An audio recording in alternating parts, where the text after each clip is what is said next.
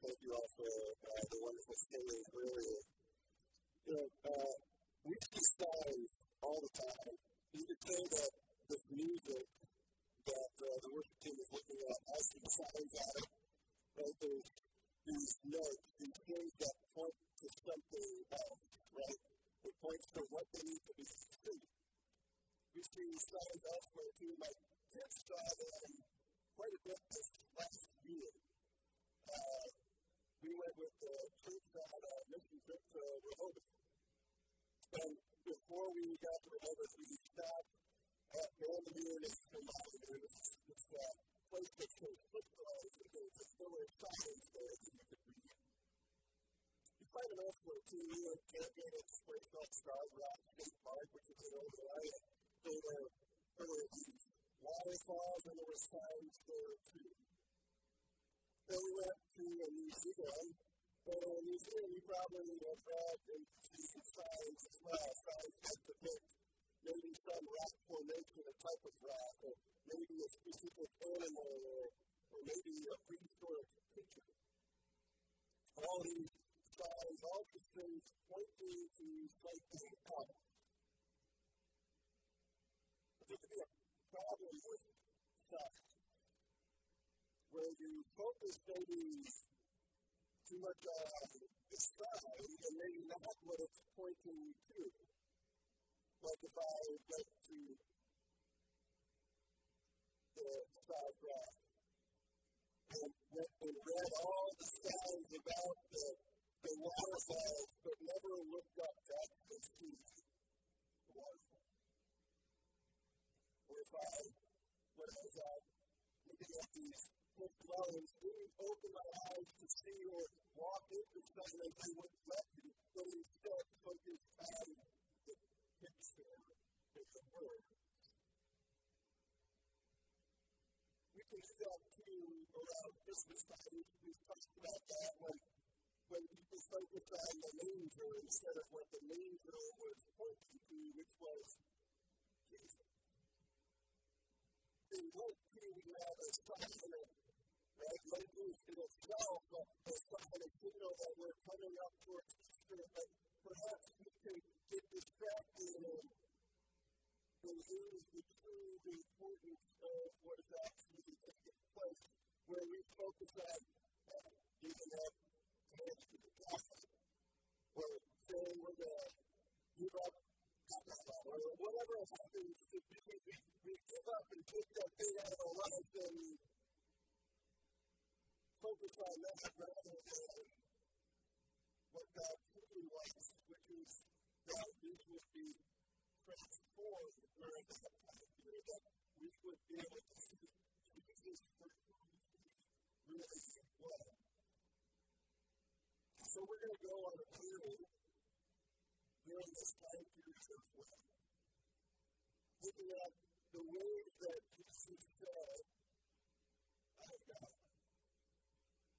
him. I the same God that the Israelites had before.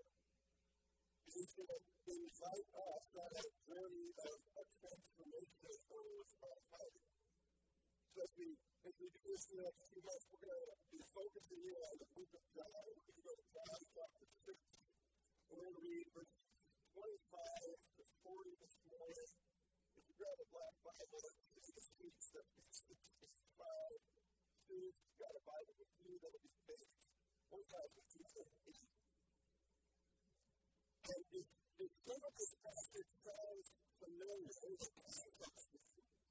a couple weeks ago we looked at, I think from verse 41 to the end of the chapter. So, you think I know what's already going on in this passage, if you if you weren't here before, put it in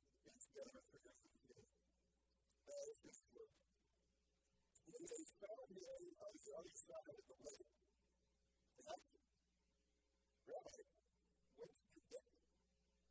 Jesus Very truly I tell you, you're looking for me not because you saw the signs I performed, but because you ate my loaves and had. Do not work for food that spoils, but for food that endures to eternal life which the Son of Man gives me. For is fear of approval. And they asked him, What must we do to do the work of God that requires? And he says, The work of God is this to believe in the one who you have.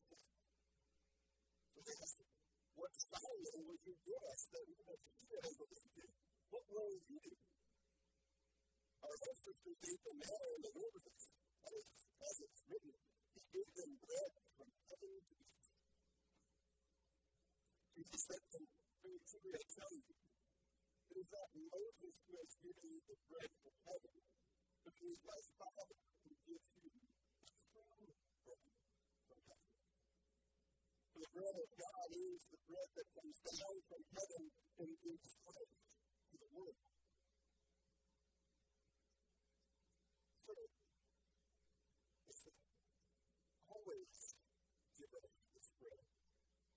And Jesus declared, I am the bread of life. Whoever comes to me will never go hungry, and whoever believes in me will never be thirsty. But as I told you, you have seen me. You still not believe. All those the Father gives to me will come to me, and whoever comes to me, I will never turn away. For I have come down from heaven not to do my will, but to do the will of whom you sent me. And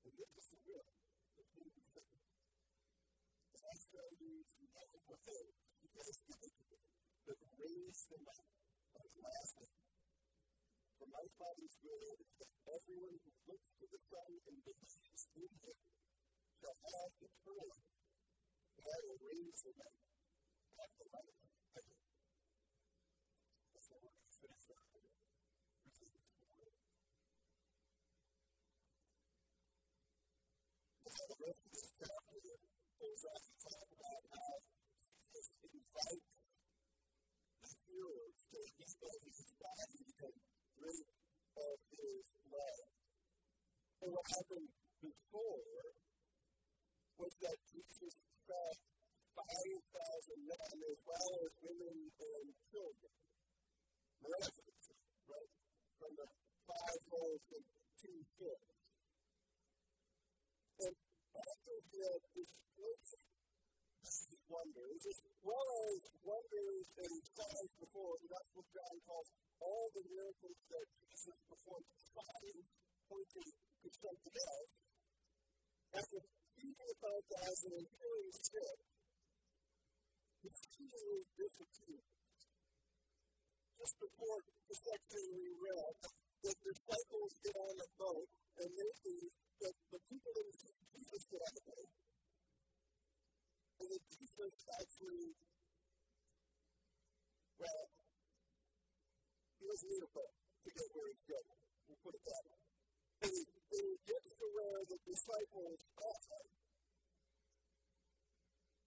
The people are confused. They're like, well, where did he go? And so they go and they begin searching for him. And Jesus, at this point, he's maybe not hard to find as, as what maybe we think he would be. And, and they find him and they search for him and, and, they, and they really want more of what Jesus has to offer. He said, How to feed that many people? He's healing the sick. And when they find Jesus, starts talking about eternal life and, people wonder in John 6 28. You know, here I'm going to ask them, what must we do to do the work God requires? And after this, after this, uh, after Jesus, you know, he gives this answer, he asks another question. And, on verse 30. I don't if you want to go there. Then what sign will you give? Let's get through this with me for a minute. The people are the same people that were fed with, with five loaves and two fish. They're the same people that had received this miraculous sign from God that Jesus was able to feed this whole crowd of people, and yet now they're like, what sign will you give us? What sign are you going to? I didn't see the first one or the other one where you healed the guy or, or the other one where you, you healed someone from leprosy or, I, didn't, I didn't see, you know, how you, you brought the spirit out of the spirit out of a man. What sign will you give us that we can, we can believe in?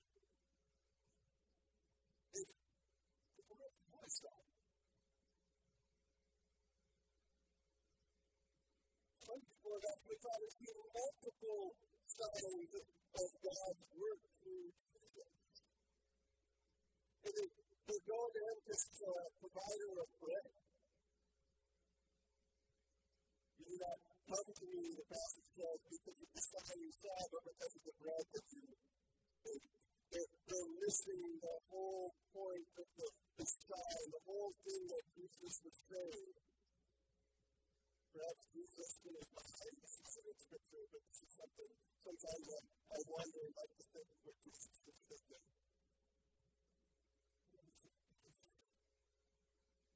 If I show you another passage,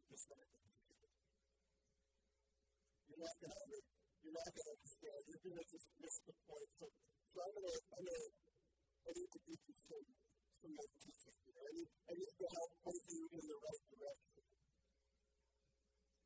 You need to start knowing the difference between worldly food and spiritual food.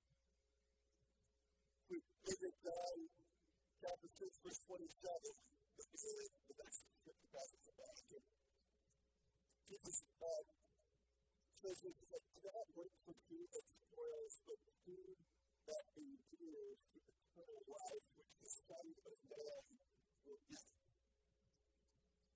Spiritual food that endures, where worldly food will kill.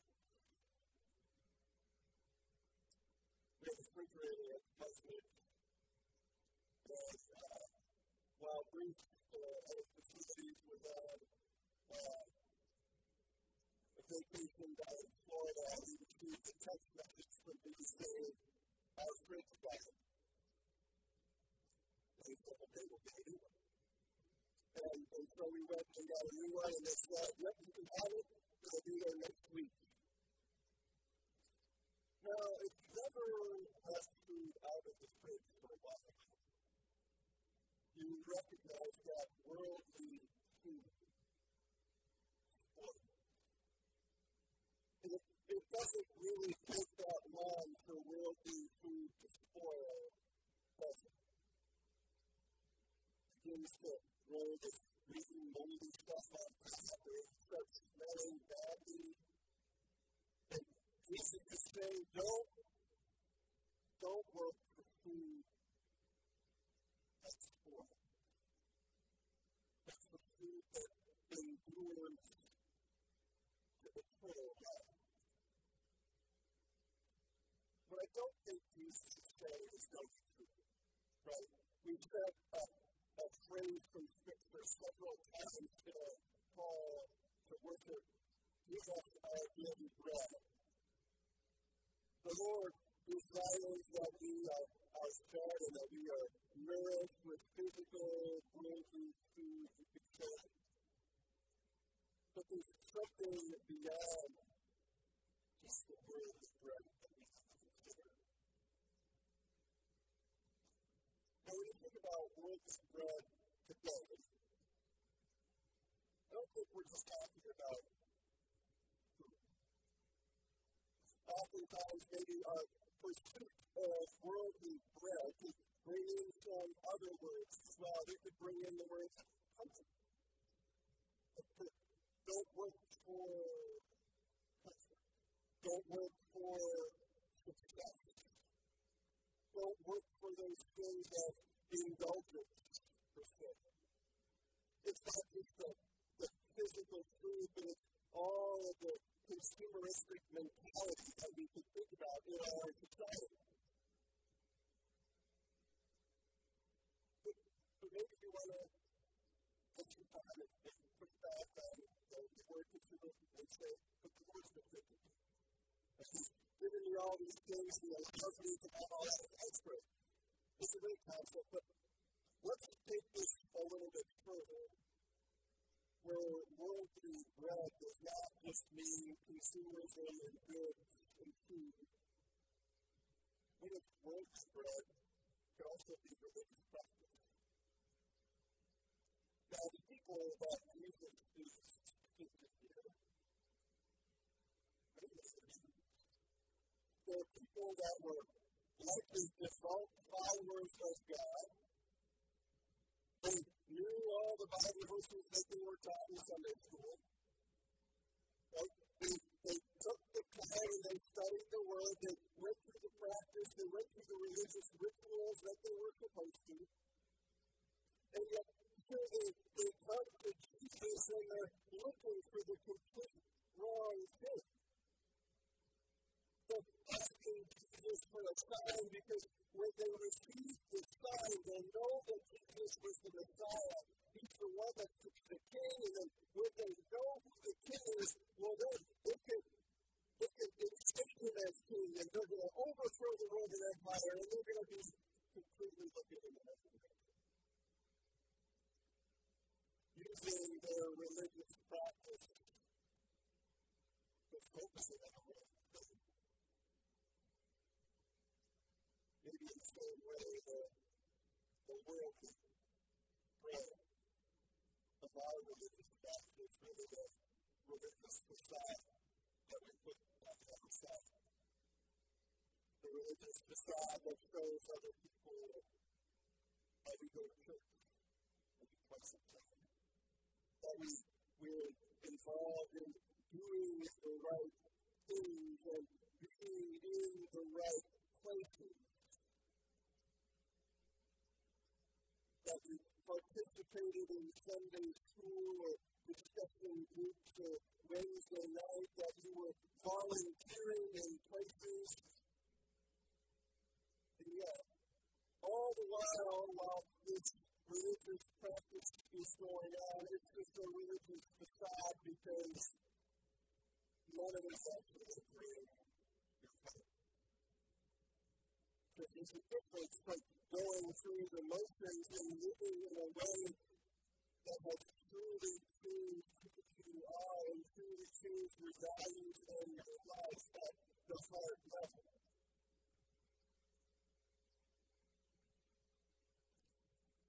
The book of Isaiah, I says, Isaiah 55, why spend not. And your labor not Jesus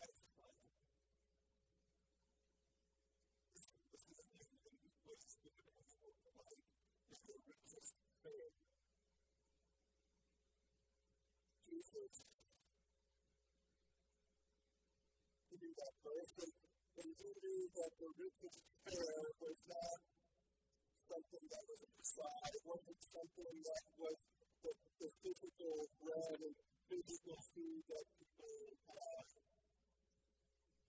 It wasn't the religious practice that the Israelite people would go through. The, the richest affair would be recognizing the true bread that is Christ. Recognizing that there is something, something deeper at the core of our life, a, a deeper hunger that will never be satisfied with religious practice, a, a deeper hunger that will be never satisfied by the, the richest affair, the, the, the things in our life, the, the new car, the house. Never going to be satisfied with buying a new book every day, even if you're a reader, or a, or a new guitar. I thought that would help, but it didn't. All those things that maybe desire are not the true bread.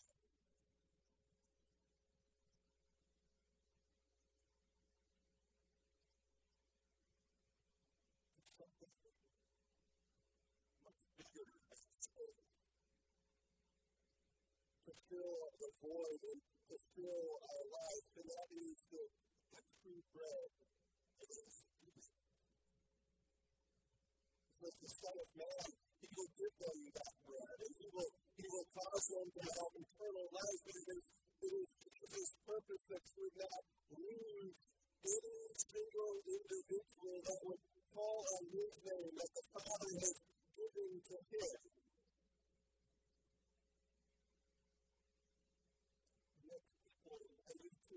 we always think about what it is we can do for Jesus. What can we do to get What can you do instead? Instead. Instead of maybe what we can do for Jesus or the miracles and signs he can do for us, it really is about who he is.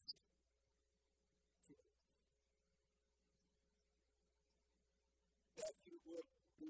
Getting eternal life, it's not about doing, but it's about receiving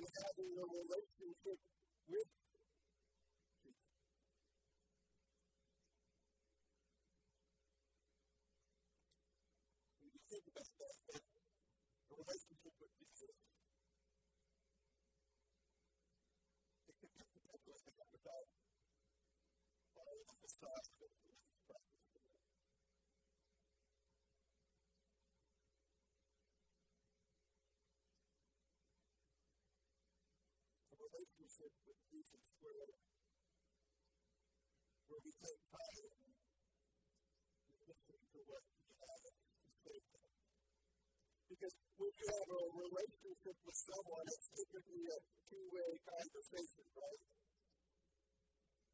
Just like James. James goes and tells me how great that Jesus is in the player. I said, no, go back on the Friday night I think he's but we're still friends. And we still have a relationship, and we can still talk to one another and spur one another on. It is the same way with our relationship with Christ. And it makes me say, he doesn't talk to me, but he does. He might not talk to all in the same way, like with the Old Testament prophets, where they would hear a message from God. But we have so many messages from God right here in His Word. All we have to do is, is take time to read it. Remembering that you the Bible is a set of books, right? You remember that it was written to a certain people at a certain time, and you remember that we should read more than one Bible verse, right? We should read more than and to remember that everything in here points to Jesus. We read it so that he, he. But also, when we have a relationship, we speak back to Him. We do that through prayer. We, we do that through thought here. We that when you go home and, and lay in your bed and process through your day, looking at the ways that that were involved, maybe the ways that you're like, God, I need you right then and there. I need you at this meeting tomorrow because it's going to be difficult. Giving to Him everything that we have, everything that's happening in our lives, and, and waiting in still. Him to speak to us by way of the Spirit. You know, maybe it's through that that little voice that is in our head that we call our conscience, that the Lord will, will be speaking to us, telling us.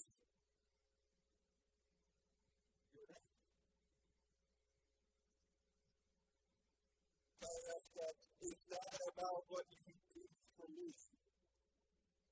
What you do for me isn't, isn't giving you work. Tell you that it's okay that you don't have intellectual mastery of all the scriptures and that you can't repeat them all verbatim. And I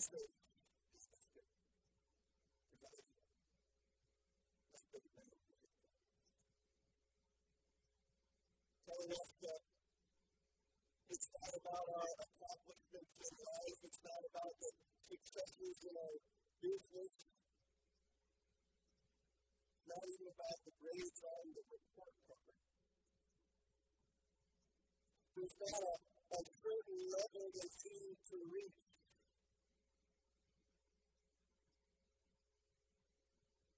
It's a relationship. A relationship that, that covers over a multitude of things, a relationship in which He gave Himself up for us. But we would experience eternal life and that He would hold us secure in Him. His purpose is, is that He would not lose a single one. A single one who believes in Him, a single person who God has given to Him. That we would rest securely only in our belief only by recognizing Him as Master and Savior in our life. When we do that, that's when it starts transforming our life and bringing about these practices.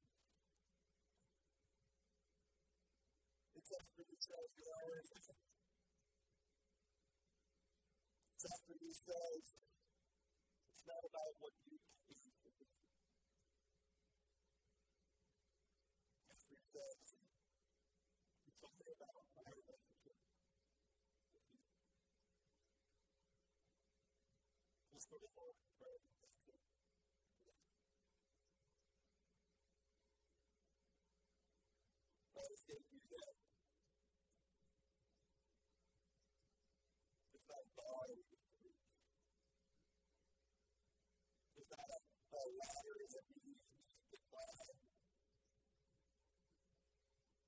there's not this metaphorical glass ceiling that, that we need to bust through in order to get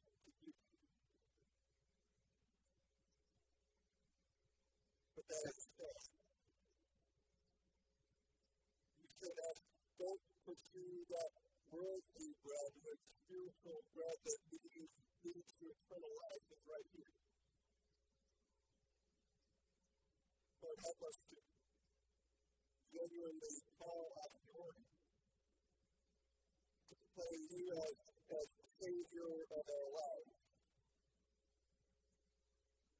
That we and all others who claim you as king receive the inheritance, the true bread.